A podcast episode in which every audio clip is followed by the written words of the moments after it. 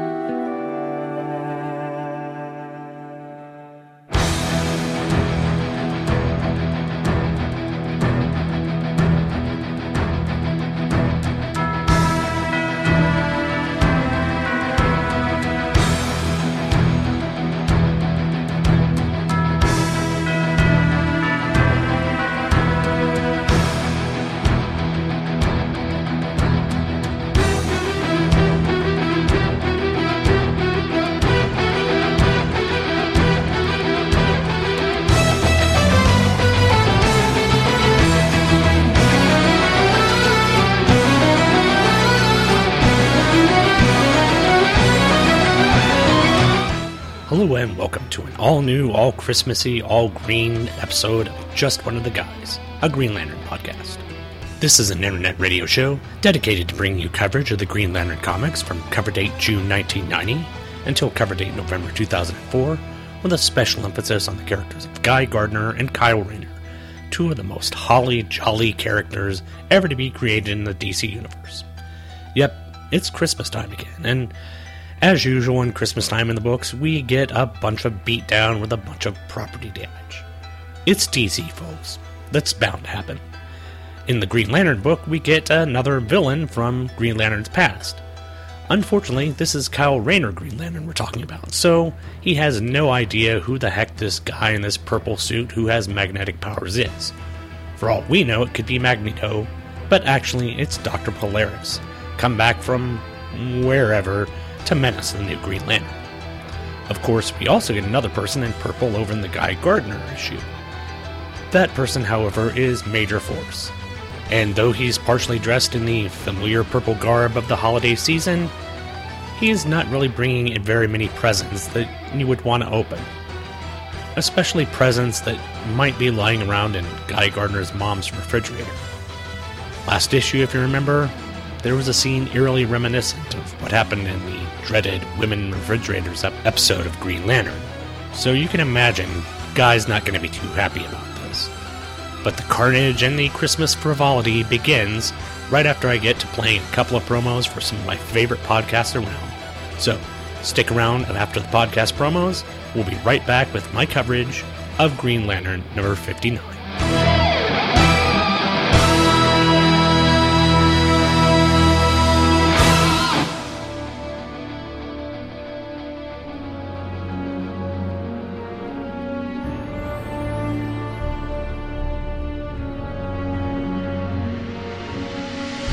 Mr. Scott, shall we give the Enterprise a proper shakedown? I would say it's time for that, sir. Aye.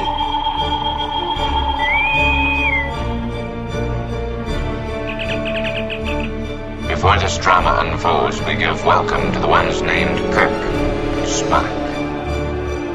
You! What planet is this? Which one of you is the captain? Do we violate the treaty, Captain? Sir, someone is stealing the Enterprise. What are you scratching at?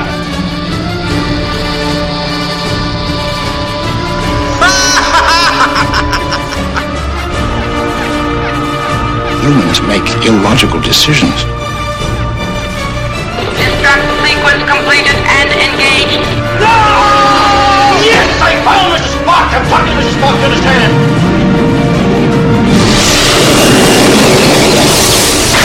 Starfleet, do you read? This is the Enterprise. We are under attack.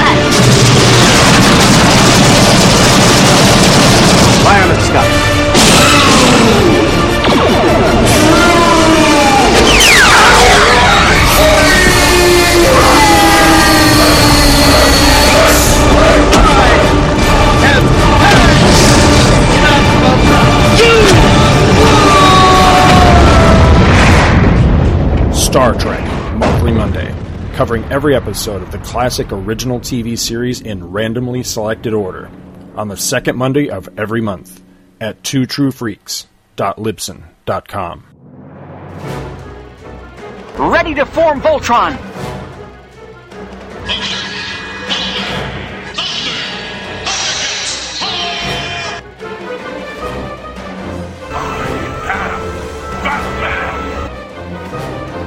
This is a job for Superman. Power Rangers! Right away, Michael. Autobots, transform! By the power of Grayskull! For the honor of Grayskull! Hello. I'm the Doctor.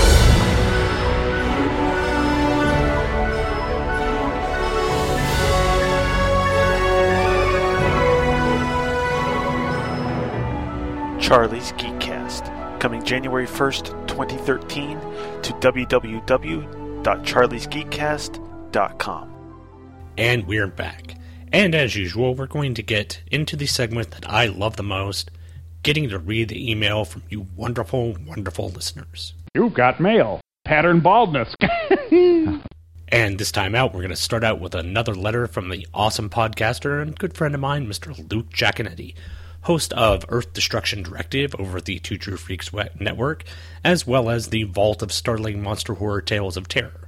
He also does a couple of blogs, one about Hawkman and one about general comic books. Hawkman one being beating blah, the Hawkman one being being Carter Hall, and the general comic one being El Jacone's Comic Bunker. Definitely go check him out. His uh, letter is titled "Everything on Planet X is Numbered." The monster's number is zero, which is obviously, if you know Luke, a reference to a Godzilla movie. So he starts out, Sean, you'll have to excuse my classic Godzilla introduction. See, I got it. You know how much I love my giant monsters, and anytime you talk about something being numbered zero, my mind always jumps to Godzilla vs. Monster Zero and the introduction of King Ghidorah, or Ghidorah, to that film. But before this turns into an Earth Destruction Directive episode, let's get into the email. Hey, I wouldn't mind. I'll talk about some giant monsters. That's fun. Luke continues saying, like I said in my previous email, I read I read Zero Hour off the shelf when it came out as an impressionable young teenager, and I was there for the genesis of the concept of the Zero issues when Valiant Comics started doing them. Those early Valiant number zeros were actually going for big bucks at the time, so they were hard to come by, but they laid out the idea of using the zero to tell the origin of the character. This was especially true in the 90s when everyone was a mysterious, dark, and when I'm sorry, when everyone had a mysterious, dark, and shadowy past. Rai Number Zero, R-A-I, I guess that's how you pronounce it, was an extremely sought after book for a very long time because not only was it the origin of the main character, but also the entire Valiant universe. Ironically, Valiant is doing another wave of Zero issues in a few months from now, and a story is running in the excellent book Archer and Armstrong about the threat of a cult called the Void, and the very concept of the number zero, which is the nothing is that is something. Gotta love mathematics being used for evil. For these DC Zero issues, I always loved the silver ink which DC used on the covers. They really look sharp on the racks, and that is a cover enhancement which still holds up today. Yeah, I'll agree with Luke there. The 90s were wrought with a lot of cover enhancements, from holofoil to uh, the sort of silver inking they talked about, to trading cards to even stuff like color forms on the issues. So, yes, this was the more, I guess you would say, subtle cover uh, promotions that they had during the 90s, but one of the ones that actually still kind of stands up today. Luke continues I recently reread the spit off uh, book Fate, which I still always have a soft spot for, and the silver ink, which looks. I'm sorry, and that silver ink still looks sweet nearly 20 years after the fact. Uh, Dr. Fate. Uh, I wonder who else likes Dr. Fate. Oh, you know, Shag Matthews, the ir- irredeemable Shag, likes that. So I'm, I'm hoping that uh, Luke and Shag will have uh, some sort of get together to talk about stuff like that. We'll just have to wait. In Green Lantern, we get your standard sort of zero issue, where it's a jumping on point for new readers. Seeing as we get a chance to see Kyle's origin play out normally in the book, there's no reason to retell it here. So instead, we get the new readers up to speed with the recap and layout of the differences between the Green Lantern which they might have known, Hal, with this new one. Kyle is clearly defined in a succinct manner in this issue so that maybe readers who were turned off after Emerald Twilight, like me, have a chance to get to know him. It also spells out that his main character thesis as the last Green Lantern. A lot of folks look back on these zero issues as gimmick, but the concept has a lot of strength in finding that elusive quote unquote jumping on point which is also not a jumping off point at the same time, like so many relaunches slash reboots slash reimaginings are. Yep, I I agreed, Luke. This was a good jumping on point, and since Kyle really wasn't around long enough for him to need a new origin story, since the origin story was essentially told with the first five issues leading up to this, it's a nice way to sort of compare and contrast the characters of the well, not the original Green Lantern, but the then current Green Lantern of Hal Jordan with the now current Green Lantern of Kyle Rayner. So it's an interesting take on it. They didn't actually do an origin story, which is kind of what they did in the other Zero Heroes, but it was a good uh, take on the book anyway. So enjoyed that as well. The idea of Kyle creating a mecha style armored suit was something I remember getting a lot of hype back in the day. Kyle was promoted as being a hip, cool young dude, and you don't get much hipper, cooler, or younger in the 1990s than being into anime. Hence the mecha. I specifically remember articles in Wizard talking about how Kyle wouldn't be making giant green fists or anything like that. Because you know, using giant green fists for 30 years clearly didn't work for Hal Jordan. But that's another issue altogether. Yeah, I think you and I, and probably a lot of people who listen to this podcast, feel the same way about that we understand that they wanted to make Kyle different from Hal, but in that in doing that, they kind of took all the things that Hal did and sort of belittled or mocked them, which I've always felt is a really wrong-headed way to go when you're trying to promote a new character. If you're wanting to promote someone new, work on his strengths. Don't try and tear down the person that came before you because in all honesty, we wouldn't have a Green Lantern if it weren't for originally Alan Scott, and then eventually, you know, Hal Jordan, Guy Gardner, uh, John Stewart, and the rest of the Corps. So, Kyle, being a new character, has a lot of foundation to stand on here. Getting back to Luke's email, and speaking of uh, Alan Scott, he says, I was going to say that I disagreed about you. I disagreed with you about the capes are not cool on Green Lantern, but you saved yourself by mentioning Alan Scott. Remind me to tell you my Who's Your Favorite Green Lantern Alan Scott story at some point. Uh, actually, Luke, I I think you actually mentioned that in a previous email where you were talking with someone uh, who was arguing about the difference between who is your favorite Green Lantern, and people were arguing about Kyle Rayner and Hal Jordan, and you mentioned your favorite was Alan Scott, much to the chagrin of everyone because n- no one really has a problem with Alan Scott. Alan Scott is generally accepted as a pretty cool Green Lantern, and he doesn't seem to have the the sort of animosity that people will get between, especially the Hal and Kyle or the Hal and Guy dynamic. So, I think you uh, told that before in email, but I appreciate you trying to reiterate it here. Luke again continues Over in Guy Gardner, I have to love how Guy's theory of stopping the bad dream is by beating the crap out of someone. Yep, that's Guy pretty much beat it to a pulp and it's gone. Beyond that, again, like the Green Lantern issue, it's a jumping on point for new readers who maybe had not warmed up to Guy Gardner during his stint in Green Lantern. When you promote a series of books with a common gimmick in one month, and yeah, I know I said that the uh, I thought the zero hours were more than a gimmick, but you know what I mean. Folks are more likely to pick up the whole set of them, and if folks folks pick up the whole set, that's your chance to hook them.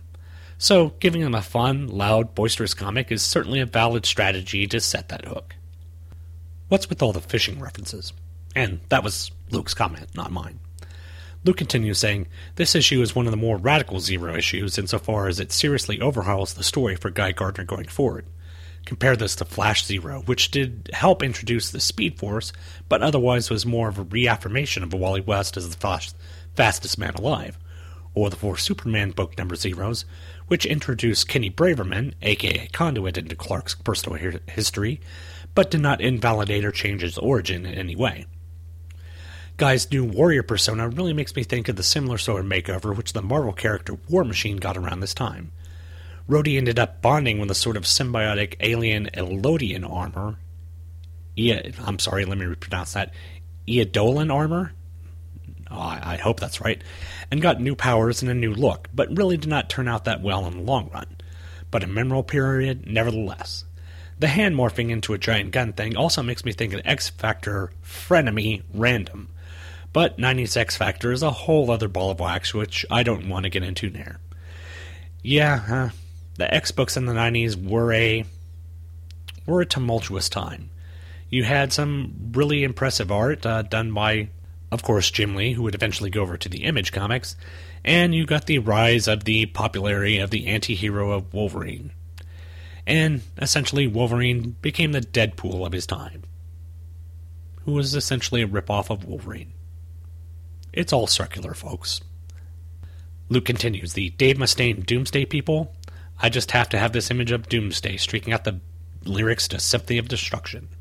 And I won't try to recreate them here because no one wants to hear my singing voice, but uh, yeah, Symphony of Destruction was one of those songs I really wanted to include, and I'm going to have to remember to put that on my playlist whenever I do a next show about the character of Deventor. So be, be certain I'll put some, some Megadeth in there. Luke continues again. Believe it or not, Raptor was a favorite Cobra of mine as a kid, and he's uh, referring to the character of Cardone, who looked to me like one of the characters from Stargate, and looked to Thomas as the uh, character of Raptor from G.I. Joe. He's actually Cobra's falconer, but it gets weirder than that. He's because he's also a tax accountant. Really? Well, I guess you know Cobra would need a tax accountant to make sure that they properly paid their taxes. Makes sense. Raptor is a stereotypical 80s yuppie who took up falconry as a hobby, but was caught using his birds poaching mink on land owned by Destro. That's not a good idea. Destro hired him on and consulting as a consulting role to use the birds of prey to attack the Joes, or, as seen his debut in the comic series, track the Joes' movements in the field. he wears the giant bird suit to make his change make his charges feel more comfortable with him. oh god. Cobra Commander thought Raptor was a lunatic the first time he met him, and if Cobra Commander Yes, Cobra Commander thinks you're nuts, what does that say about you? Not very much, in my opinion. For Raptor, the whole thing was a great source of non taxable profit margins. Raptor was eventually one of the Cobras killed by the commander when he locked all of his enemies and Cobras he did not like in a landlocked freighter and left them to die. Nice guy, that Cobra commander. Yeah, that's that sounds about right for Cobra Commander. I was thinking about Guy Gardner's history as a teacher and a social worker during this issue. I think that the mega macho guy persona is Guy's release valve, his catharsis wherein he can release everything pent up inside himself not unlike Luke Cage in that respect. And you have to emulate a hero, you could do a lot worse than John Wayne. Fully agree there. Ultra macho guy like Guy Gardner emulating John Wayne fits perfect with his character. Finally, Luke says, In closing, let me simply say, deeds, not words. I'm waiting for someone to break that out on an episode of Power Rangers Megaforce this season. Luke. Luke, thanks for writing in, and I hope the I hope the word gets broken out on Power Rangers Megaforce. It'd be a nice sort of comedic callback. I wonder if anyone uh, from the show remembers that. That'd be kind of cool.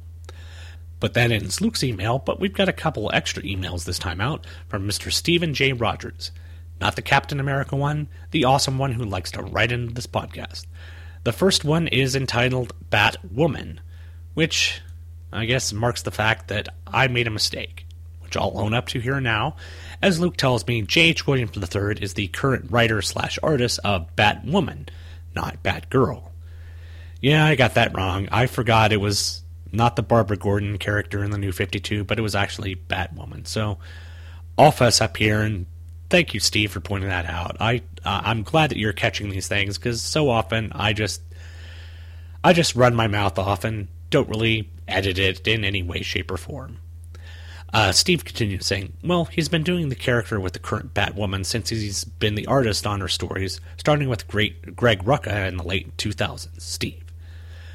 Thank you, Steve. I appreciate you pointing that out for me. And I actually went and checked out some of the artwork from uh, J.H. Williams on the Batwoman book. And wow, it is a radical difference between that book and the Guy Gardner Warrior book that we covered. I mean, really. I don't know how. I mean, he must have really progressed, or perhaps the Wade von Grawbadger, who was the inker, it just wasn't a good inker for him. But the look was just really bad in that issue. So I can only assume he's improved as an artist because the stuff that I saw in the Batwoman book was really, really good. And then our final letter for the uh, episode is another one from Steve Rogers, titled this time, Oh, and Brock Lesnar. And it says, would be in his mid teens in 1994. I'd have to see the ad to tell you whom he mixed him up for. And I guess this is the uh, WWF Raw is War ad where I tried to figure out who some of the characters are, and I just threw out the name of Brock Lesnar because, uh, or Lesnar because he sounded like a character that might be active in wrestling at this time. Obviously, he wasn't, and again, Steve caught it for me. So, again, I appreciate you listeners picking out, you know, when I when I cock up on this stuff because more often than not, I'm just talking right out of a orifice that I shouldn't be talking out of most of the time. But Steve finishes up, and I think you're being too harsh on the body care ads. They advertise them in jock magazines for kids of the day as well. Steve. Okay. I'll give it I'll give it a chance. Maybe I'm being harsh on the acne ads for the time, but I never read uh, jock magazines. I never read like Sports Illustrated or Sports Illustrated for Kids or anything like that. So my only reference is here. So when I see them here, I kind of tend to believe that they're trying to target nerdy, geeky kids who have a lot of acne. My bad. But that does it for emails. Thanks everyone for writing in. If you'd like to write into the show, the email address is justoneoftheguyspodcast at gmail.com drop me a line, or you can go over to the website, just one of the guys at libsyn.com, and uh, write me an email there. Of course, uh, the only people who have been writing comments on the uh, website have been spammers for Viagra or tax services. So, there you go. But that does it again for emails. Thanks again, and let's go ahead and start up our coverage of Green Lantern number 59. Green Lantern number 59 was cover dated February 1995 with a release date of December 20th of 1994. The cover price was $1.50 US, 210 Canada, and 70p UK. The title was Green Christmas. Writer was Ron Marz, penciler Darryl Banks, inker Romeo Tanghal, colorist Steve Mattsson, letterer Albert Guzman, assistant editor slash elf Eddie Berganza, and editor slash Santa Kevin Dooley. Preparing to open the door of the Titans HQ, Green Lantern Kyle Rayner is tackled by a hyperspeed moving impulse, who taunts Kyle for not showing up for Titan training. Kyle pulls the amped up team off of him with a ring construct clamp, but is given a slap on the wrist from a crossbow bolt fired by Arsenal. The Titans leader scolds Kyle for being late, but Kyle uses the excuse that it's Christmas and he had things to do.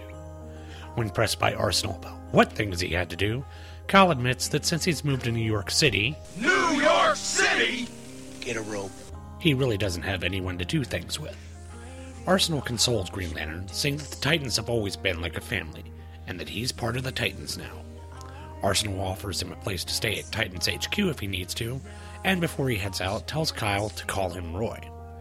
And since people are offering up their secret identities, we see Damage, Grant, Impulse, Bart, and Tara, Tara drop by to wish Kyle a slow night on monitor duty while they out go out to celebrate Christmas. Kyle grumbles about having to spend it alone, but perks up when he sees Donna Troy in the monitor room. But she too is getting ready to leave to go see her son for Christmas, and she's carrying a handful of presents. The two wish each other a very Merry Christmas, and Kyle settles in for a long night of monitor duty. Fashion, Kyle dozes off later in the night, only to be awakened by a ring construct image of Alex, asking him to take her ice skating at Rockefeller Center. Shocked and angered by the ring tapping into his subconscious, Kyle decides to skip monitor duty and patrol the city himself. Flying over the city that never sleeps, Kyle finds a couple of thugs accosting a Salvation Army Santa. When the punks don't take no from the faux Father Christmas, Kyle knocks him over with a ring construct Rudolph, then wraps them up for the police. Noticing that it's taking more willpower to create the constructs, Kyle decides to head home and recharge after he makes sure that the Santa is okay. He gets home and recharges the ring for a certain amount of time, then heads out to take in the wonder of Rockefeller Center at Christmas. Unfortunately, what he sees is an attack from Dr. Polaris. Two engage in the prerequisite Fighting by Design, copyright Andrew Leyland, 2011, all rights reserved, for the issue, with Kyle zapping the magnetic marauder, knocking him out, and making him forget that he was actually Dr. Polaris. Crisis averted, Kyle accepts the adoring praise of the New Yorkers and the police, but modestly declines to make a big deal out of it. Happy that he's made a difference, Kyle heads back to Titan's HQ to finish up his monitor duties. Surprisingly, Kyle gets a visit from Donna, who just put her son to bed so that Santa could visit and wanted to make sure that Kyle didn't spend the holiday alone. She hands Kyle a present, which he unwraps to find a branch of a plant. Somewhat clueless to the gesture, Donna tells Kyle that it's mistletoe, and suddenly Kyle gets it as Donna holds the branch over her head, and the two move in close to embrace in a kiss.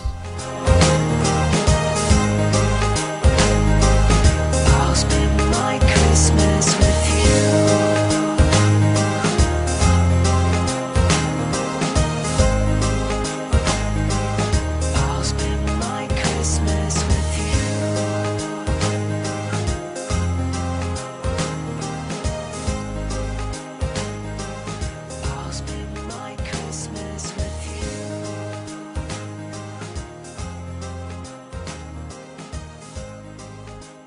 It's this point in the storyline with Kyle that things start turning around for him. We're seeing him getting used to his role as Green Lantern, and he's getting praise from the people of New York City.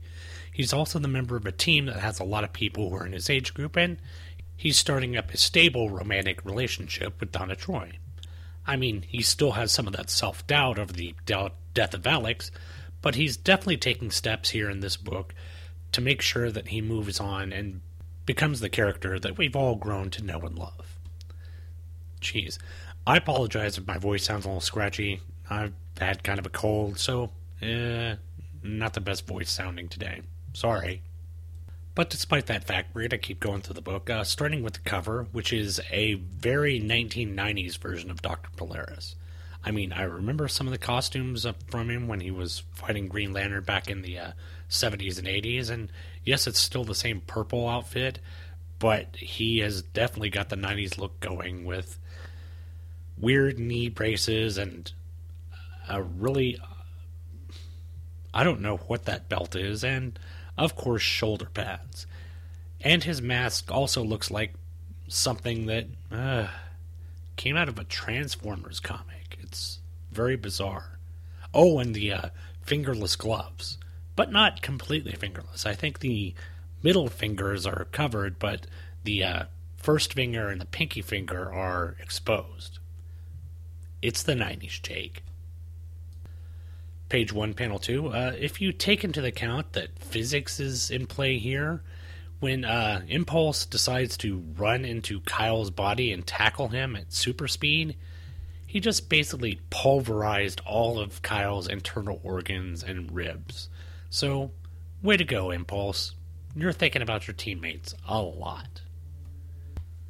Page 3, panel 3 is Arsenal gripes out Kyle for not showing up for Titan's training. You get this panel of him just looking really angry and yelling at Kyle. You gotta kind of wonder if, you know, maybe he's off his meds or maybe he needs a fix. Oh, oh, wait. Oh, my bad. Page 4, panel 2, as Kyle is getting griped out by Arsenal. Bart is in the background behind Kyle doing the little, you know, antler thing to his head and sticking his tongue out at him, going, yeah, yeah, yeah. So, yeah, I can understand how people at the time might think that Bart Allen was kind of a jerk whistle. Then on page 5, panel 3, we get the reveal that Arsenal is actually Roy Harper, the former Speedy, again, the former Green Arrow sidekick, who decided that it would be a really good idea to get hopped up on the heroin. So, makes sense for the 90s. Page 6, panel 1. I love this image here as Kyle's being introduced to the uh, rest of the Titans in their normal everyday clothes, and how his uh, word balloons kind of describe how he's feeling as as he says uh, first high damage, Terra, and then impulse. It's all sort of icy. It looks like icicles are hanging off of it. It's a great way to depict the sort of mood or the sort of inflection that Kyle gives to the uh, words here. Nice artwork, especially from the letterer, I guess. Plus, on these pages, we're seeing Banks again come more, become more comfortable with his artwork as his character designs are really, they're really looking a lot more realistic. Uh, the scene where Damage and Terra are walking away, it looks very natural as uh, he's waving goodbye to him. And uh, there's another great panel where uh, Kyle is walking in to talk to Donna Troy, where he's saying that Arsenal sort of griped him out, and he's got his head sort of cocked to one side, and he's got his hand up to his head like uh, he's getting ready to shoot himself in the head. It's a very natural kind of look, and it's a very natural pose that uh, Banks is able to convey through the book. Uh, like I've said, artwork is really improving over time. However, on page seven, not to fault uh, Banks here, but Donna doesn't look as I guess, quote unquote, cute as she did in the last issue. I mean, she's really attractive, and Banks does a great job of drawing her. But I think uh, last issue with Cully Hamner, he just gave her that sort of, I don't know, uh, very. I guess the best way to describe it is very anime look that made her just look kind of cute. Here she looks more realistic, but she's still incredibly attractive. So, and you can also tell the uh, feelings between her and Kyle are starting to grow a bit. Page 8, panel 5. You know, I shouldn't mention this probably, but as uh, Donna is walking away, I, Kyle is so checking out her butt at this panel. That's uh, it, it's all too obvious, but wouldn't you? It's Wonder Girl. Page 9, panel 5, as Kyle's sitting around doing monitor duty, he uh, constructs up some uh, ring construct uh, what is it that paddle ball thing, and he's playing cards with a looks like looks like James Garner from uh, oh what is it Maverick is that the one I can't remember the movie. But then on this one panel, he's got a sketch pad of uh, things that he's drawing, and on there is Gleek, which I don't know why that's there, uh, a very anime image of Donna Troy in her Wonder Girl costume, and an image of Arsenal with a uh, sort of Steve Martin arrow through his head, saying, Why, Ollie? Why? So, obviously, Kyle's artistic side is being promoted a bit in this issue. Pages 10 and 11, this is the point where uh, the ring constructs the image of Alex, who talks to him about going to Rockefeller Center, which is essentially done subconsciously, which I've gone back and forth or whether or not that would actually happen. In fact, the guys over at Green Lantern's Light talked about it, especially in the case of Arisia, where she supposedly subconsciously matured herself so Hal would like her more. So I guess technically it can happen. Luckily, this time it didn't cause Kyle to change his age for any particular reason. Page 13. Since the uh, end of Hal Jordan and the rest of the Green Lantern Corps, the whole 24 hour ring charge thing has kind of gone to the wayside. So we really don't get an idea that it's how long it's going to be for Kyle to be able to maintain a charge on his ring. And basically, what happens here is he just finds it more difficult to create constructs. So he just has to work harder at it. So that's basically the way he knows that his ring power is getting low. And I think this is the first time in the issues that we've actually seen that, ever since they eliminated the whole 24 hour time limit thing, which for me works a little better. Page 16, we get our first in comic look at Dr. Polaris and his really new, really Transformers like headpiece and big old shoulder pads and cape that's tacked to those shoulder pads with big gold pieces of metal and oh man is it the 90s here wow page 18, panel 2. It's it's really nice that Kyle saved the uh, statue of Prometheus from falling on anyone because who knows, Prometheus could have taken someone's arm off. Wait, what? Too soon? And then on the same page, panel 5, how is Dr. Polaris affecting the Christmas tree? Because he's using his magnetic powers to topple the tree on people. Tree's mostly made of wood. Granted, it's probably surrounded by wires for all the lighting and everything, but is that really going to pull the tree down on people? Uh, again, physics is kind of thrown out the window in this issue. Page 19, panel 5, after the uh, disabling of Dr. Polaris and the rescue and everything, the uh, citizens of New York are thanking Guy, or not Guy, thanking Kyle. And uh, there's an elderly woman who grabs Kyle and gives him a kiss on the cheek. And I've got to kind of wonder if at the same time she just didn't try and go in there and grab Kyle's butt at the same time, just just for her own self pleasure. Then finally on page 22, as Kyle opens the box and looks in there, seeing the twig of mistletoe, the fact that he doesn't realize what it is either to me means that he's still clinging to the memory of Alex and he's not really focusing straight, or he's just kind of naive. But either way, it's a nice way of playing up the idea that Donna and he are getting interested in each other, and it's nice to see that the two characters are developing this relationship, and it it doesn't seem forced. It doesn't seem that it's actually been put upon us. It seems to be growing organically, and I'm I'm enjoying it. But that does it for my uh, notes for this issue. I'm going to take a break and get a drink, and as soon as I come back after these promos, we'll get to our coverage of Guy Gardner number 28.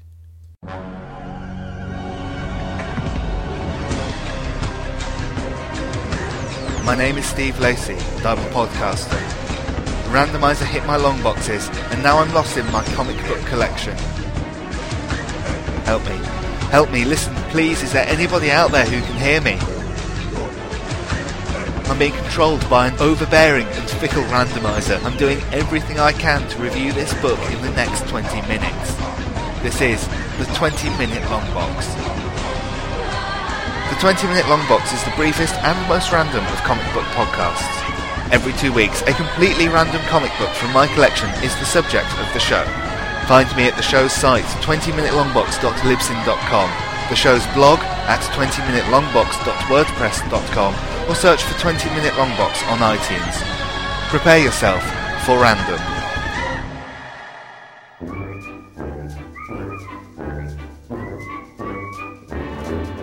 Hello, boys and girls. It's your dear old Uncle Joker. We've got an internet access here in Arkham, so I'm doing a little browsing. Hmm, lolcats, lolcats, porn, lolcats. What's this? Bailey's Batman Podcast? A bi weekly podcast devoted to everything Dark Knight Detective? Well, Michael Bailey, where's Bailey's Joker podcast, eh? We'll see about that. Harley, get our things. We're going to Georgia.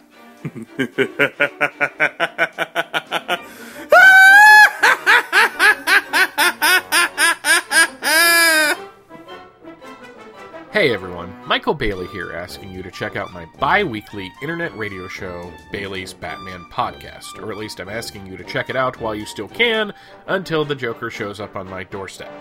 Bailey's Batman Podcast is a hodgepodge type show where I discuss all aspects of the Dark Knight's history comics, movies, animation, even trading cards and action figures. Everything Batman related is fair game, and yes, that does include the villains, which includes the Joker so he won't kill me. New episodes drop every other Tuesday over at www.baileysbatmanpodcast.com. The site also has links to the iTunes page, the RSS feed, my Twitter handle if you're into the social media thing, and the Bailey's Batman Podcast Facebook page. Bailey's Batman Podcast is a proud member of the Batman Podcast Connection, which you can find at batmanpodcastconnection.wordpress.com. I really hope that's the UPS guy. Why can't I have Batman in my basement? And we are back. So let's go ahead and jump right into my coverage of Guy Gardner Warrior number 28, which was cover dated uh, February 1995 with a release date of January 3rd, 1995. Cover price was $1.50 US, 210 Canada, and 70p UK. The title was Capital Punishment, Act 2, Deck the Hood with Blows of Folly. Writer was Beau Smith, penciler was Mitch Byrd, inker Dan Davis, colorist Stu Chaifetz, letterer Albert Guzman, and editor Eddie Berganza. With the possibility that his mom met the same fate that Alex DeWitt did, Guy Gardner punches Major Force through the wall of his former home, and the Fighty McFightenstein, copyright Andrew Leyland, 2011, all rights reserved, begins. Guy is more than easily mopping the floor with Major Force as a news helicopter is filming the carnage from above. Meanwhile, out in space, a trio of Krag's ships are engaging a Kun battlecruiser. The Krags fire on the ship, destroying the thieves, and then head on to their destination, at the third rock from the solar belt 1254, where they will find their prey. Back on said rock, a hired hitman is carrying out his job of assassinating some poor schlub when his job is cut short by his head being hastily removed from his body. The would be victim looks up to thank the supposed hero, only to get his honed head placed into the mouth of Dementor. Back with Guy and Major Force, the two are tearing up the 495 in DC, with Force throwing Guy into oncoming traffic. The two toss cars at each other like there are Hot Wheels, until Force launches a fuel tanker truck over here. But before the truck can become an exploding ball of flame, Green Lantern Kyle Rayner shows up on the scene and catches the tanker in a ring construct IKEA chair. Seeing that he's way outclassed now, Force picks up a passing school bus and tosses it in the air. However, Kyle is ready for the ploy and catches the bus with ease. With our heroes distracted, a Quorum helicopter flies by shooting smoke grenades to allow Force to secretly retreat. Kyle and Guy swap stories about Major Force and the Quorum, with Guy mentioning that he found the purple pugilist sitting in the kitchen of his mom's home. Aghast, Kyle relates the story of how he found Force in his kitchen as well, with his girlfriend Alex murdered and stuffed in the fridge. One shocked look later, and the duo are rushing back to Guy's former home.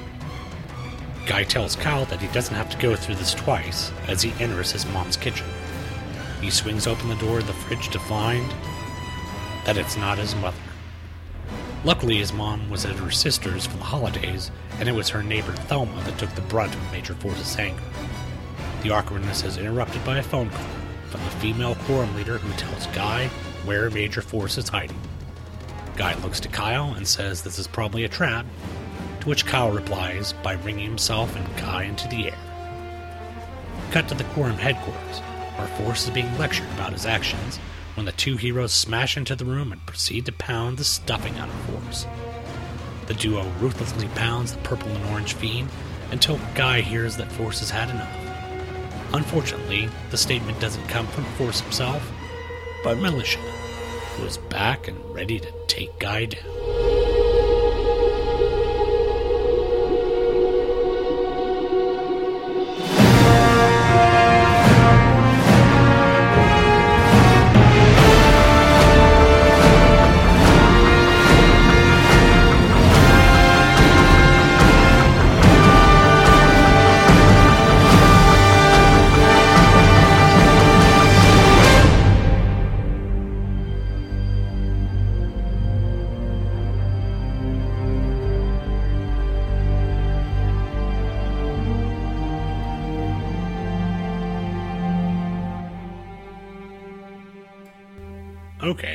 Truth be told, this essentially is a story that's just a big fight scene that sets up a meeting between Guy and Kyle.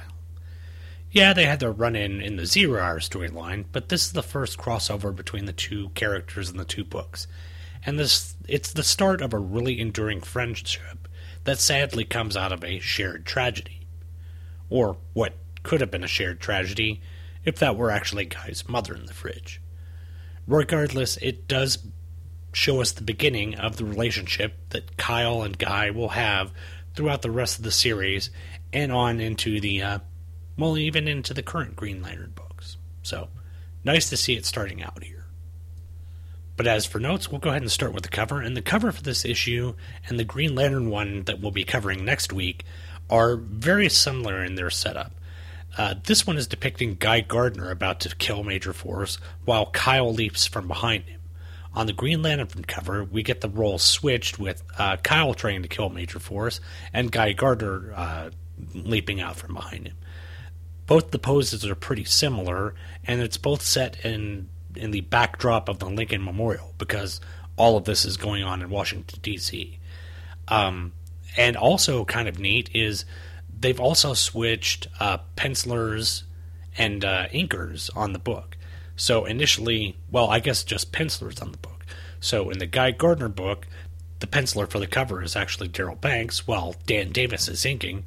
And over in the Green Lantern book, it's um, Mitch Byrd actually doing the cover, while Romeo Tanghal does the inking. So it's a nice crossover not only between the characters but also between the artists. And both of the covers are really dynamic in their own aspects, in their own rights. And since this is basically just a big fight scene, I could describe all the panels to you, but I'm just going to pick out certain ones that kind of interest me. First of all, we got page 5, panel 1, where Major Force uh, comments on how powerful this guy is, which is something you'll be hearing a lot from this book, including uh, a comment of uh, how powerful Guy is for me, certain last son of Krypton. We'll be getting to that in a couple of issues. Page 7, panels 3 through 7, we get the idea that the Krags warships sent out by the Tormocks are finally getting closer to Earth, so all subplots accounted for right there. And the same goes for page 8, where we get to know what uh, Dementi. Nice.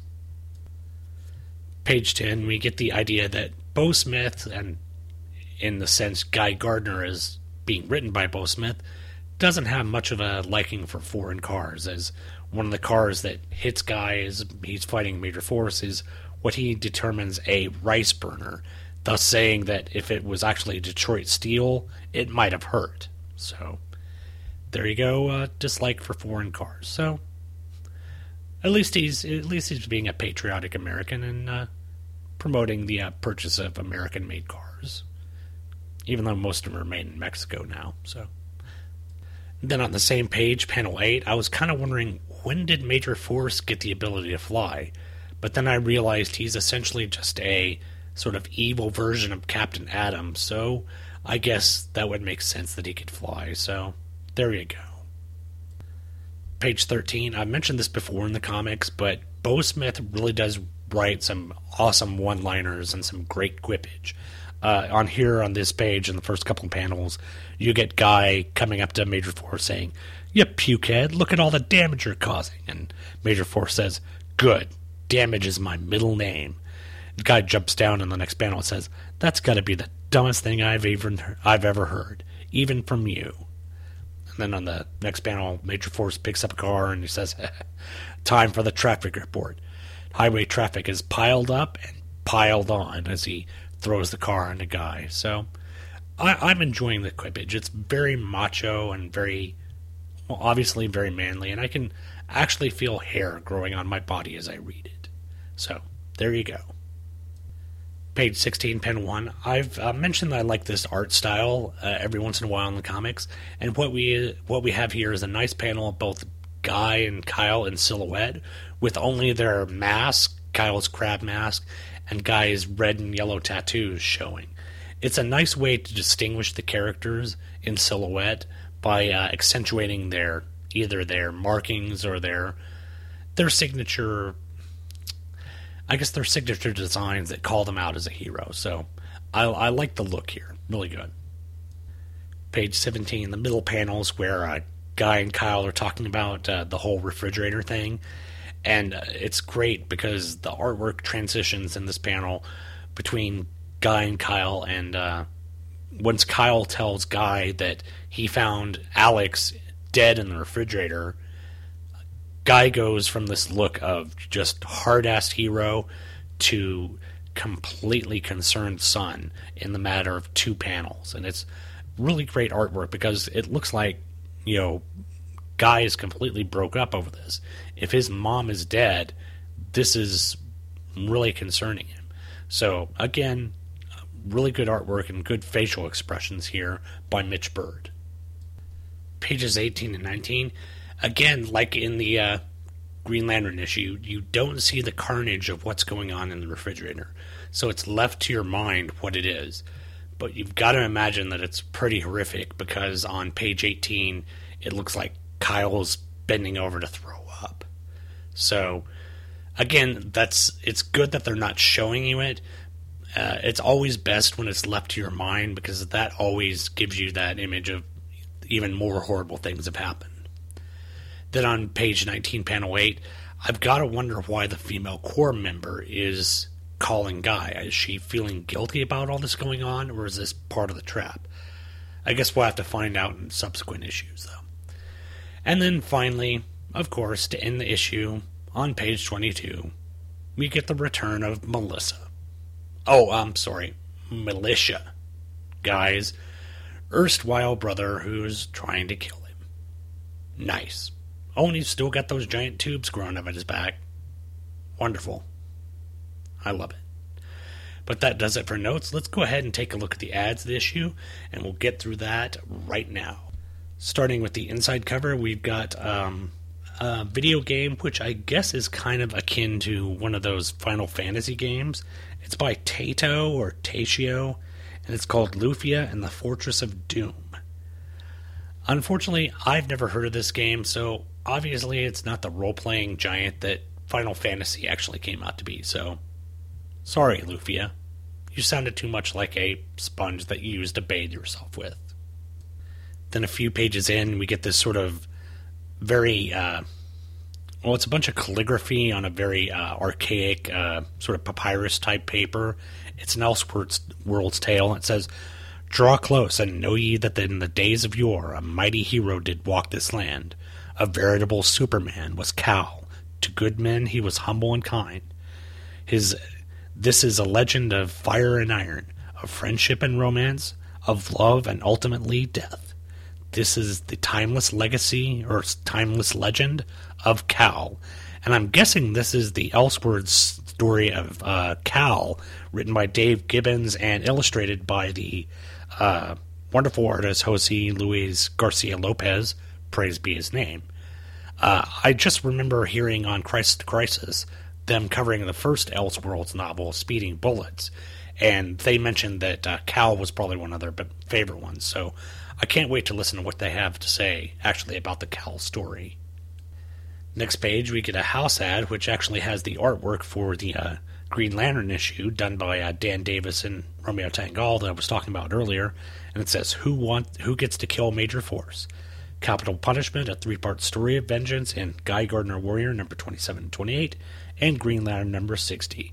So, next week we'll find out what happens to Major Force and whether or not it's Guy or Kyle that gets to off him. But he'll die. Oh yeah, he will. I mean, really, he'll be dead, and that'll be it. He won't come back at all. Promise. Then a few more pages in, we get suffering, laughing, working, killing, dying. An ordinary, the ordinary people of Gotham City and the Batman. It's Gotham Knights 2, written by, uh, I guess, Michael Ostrander, um, Mitchell, and I guess Dick Giordano. I don't know who the Mitchell is, but uh, it's a nice image of uh, Batman sort of overlooking a uh, carnival where people are running from it in fear as it uh, burns up. So, I never read the Gotham Knights books, so maybe they were good. I don't really know. And then again, wow, we've got a lot of house ads. House ads this time out. Uh, next one is five villains, a kid with an attitude, and a suicide mission. It's Watery Grave and Superboy number thirteen, and it's the uh, it's the leather jacketed, uh, glasses wearing '90s Superboy, and along it looks like maybe Dolphin, uh, Deadshot, Captain Boomerang, and I don't know who the guy in the background is. He's a redheaded guy with longer hair and he's got a shoulder cannon, so no idea. Oh, and there's some uh, some sort of Aquaman sort of fish person in front. I need to learn up. I need to listen to more Who's Who. Come on, uh, Shag, Rob, get to more Who's Who so I can figure out who these characters are. And again, a few more pages in, we get Lightning Strikes Monthly. Beginning in January, we've got Jerry Ordway doing Power of Shazam, which I've heard was a uh, good series of issues. Uh, anything pretty much done by Jerry Ordway, I think, would be well worth a read. So, and it's good looking artwork here as well. So, Power of Shazam. It's nice to see the character getting his own his own comic. And then right after that, we get Knightfall, Knight's Quest, Knight's End. Now see what might have been, and we get the Batman Mitefall, M I T E F A L L. It's uh, done by Alan Grant with art by Kevin O'Neill, and it's basically the story of what would happen if Batmite went through the entire Knightfall and Knight's End and Knight's Quest thing. So, interesting. Maybe. Obviously out of continuity, but could be fun. The subscription page has a really nice image of, uh, looks like a Bogdanove Superman with his fists uh, headed out towards the uh, viewer. Really good look here, and against the longer haired Superman at the time, so enjoy that. The DC Universe page has basically a giant messy table full of artwork and stuff, which I guess is uh, Frank Pittarese's desk uh, before he is doing his Showcase 95 special. So, very simple uh, DC uh, Showcase or DC Universe page. Pretty much easy to get done. The back inside cover is another ad for Clearasil pads, so if you've got acne, Clearasil clear it up. And finally, the outside cover is again for Nerf Max Force guns, which has the Gatling gun and the uh, cannons and such stuff like that. So it's the beginning of the sort of Nerf laser tag type era. So fun stuff all around. But that does it for the ads. I might as well mention that this time out, the Green Lantern book actually did have a reprint. It was reprinted in the uh, compilation Green Lantern Baptism of Fire, which compiled some of the issues of Green Lantern where he essentially was growing as a character and met with other heroes of the DC universe. Starting out with this one, where he meets with the Titans, eventually moving on to the Flash and other characters in the DC. Universe. Gardner, again, was not reprinted in any way, shape, or form. Which again disappoints the heck out of me. But that does it for me this time. I hope you guys come back next week because we're going to be finishing up the Capital Punishment storyline in Green Lantern book, where we figure out whether it's going to be Guy or Kyle who decides to take the plunge and off this baddie Major Force. Who do you think it'll be? I'm pretty certain you know. And also, we're going to get to an epic opening of the new Warriors Restaurant in Guy Gardner 29. And possibly, if I can work things out, we might have a certain guest host coming on. So you won't have to listen to my horrible voice. It'll be coupled with someone who's got a much better voice. And who's much more knowledgeable about that character of Gardner. He's awesome. So, if that isn't a good enough tease to get you to come back next time, I don't know what is. So, hopefully, we'll see you all next week at Just One of the Guys, and until then, take care, everyone. You've been listening to Just One of the Guys, a Green Lantern podcast, hosted by yours truly, Sean Ingram. All images, stories, and music are copyright their respective copyright holders, and no infringement is intended. This podcast is done solely out of my desire to show the denizens of the internet that comic books can be fun, humorous, compelling, thought provoking, and exciting, while not having to fall into the weary tropes of the 1990s. I'm not in any way doing this for monetary gain, which irritates my wife to no end. All feedback for the show can be sent to the show's Gmail account at justoneoftheguyspodcast at gmail.com. All feedback, positive and negative, is warmly welcomed. All spam bots are warmly welcome too, as long as your definition of a warm welcome is for them to die horribly in a fire. The website address for the show can be found at justoneoftheguys, all one word, dot Libsyn, spelled L-I-B-S-Y-N, dot com. There you can find the RSS feed, as well as scans the covers and whatever else I feel like putting up. Look for me on iTunes. Just search for Just One of the Guys podcast and be sure to leave a review there. I'd love to read it on the next episode. You can also search for me on Facebook. I mean, you won't find me there because I don't have an account there. But if you have enough free time to listen to me babble on about funny book characters, you obviously can spare some time to wander around on Facebook. Thanks for downloading and listening, and come back next Friday for another episode of Just One of the Guys, a Green Lantern podcast.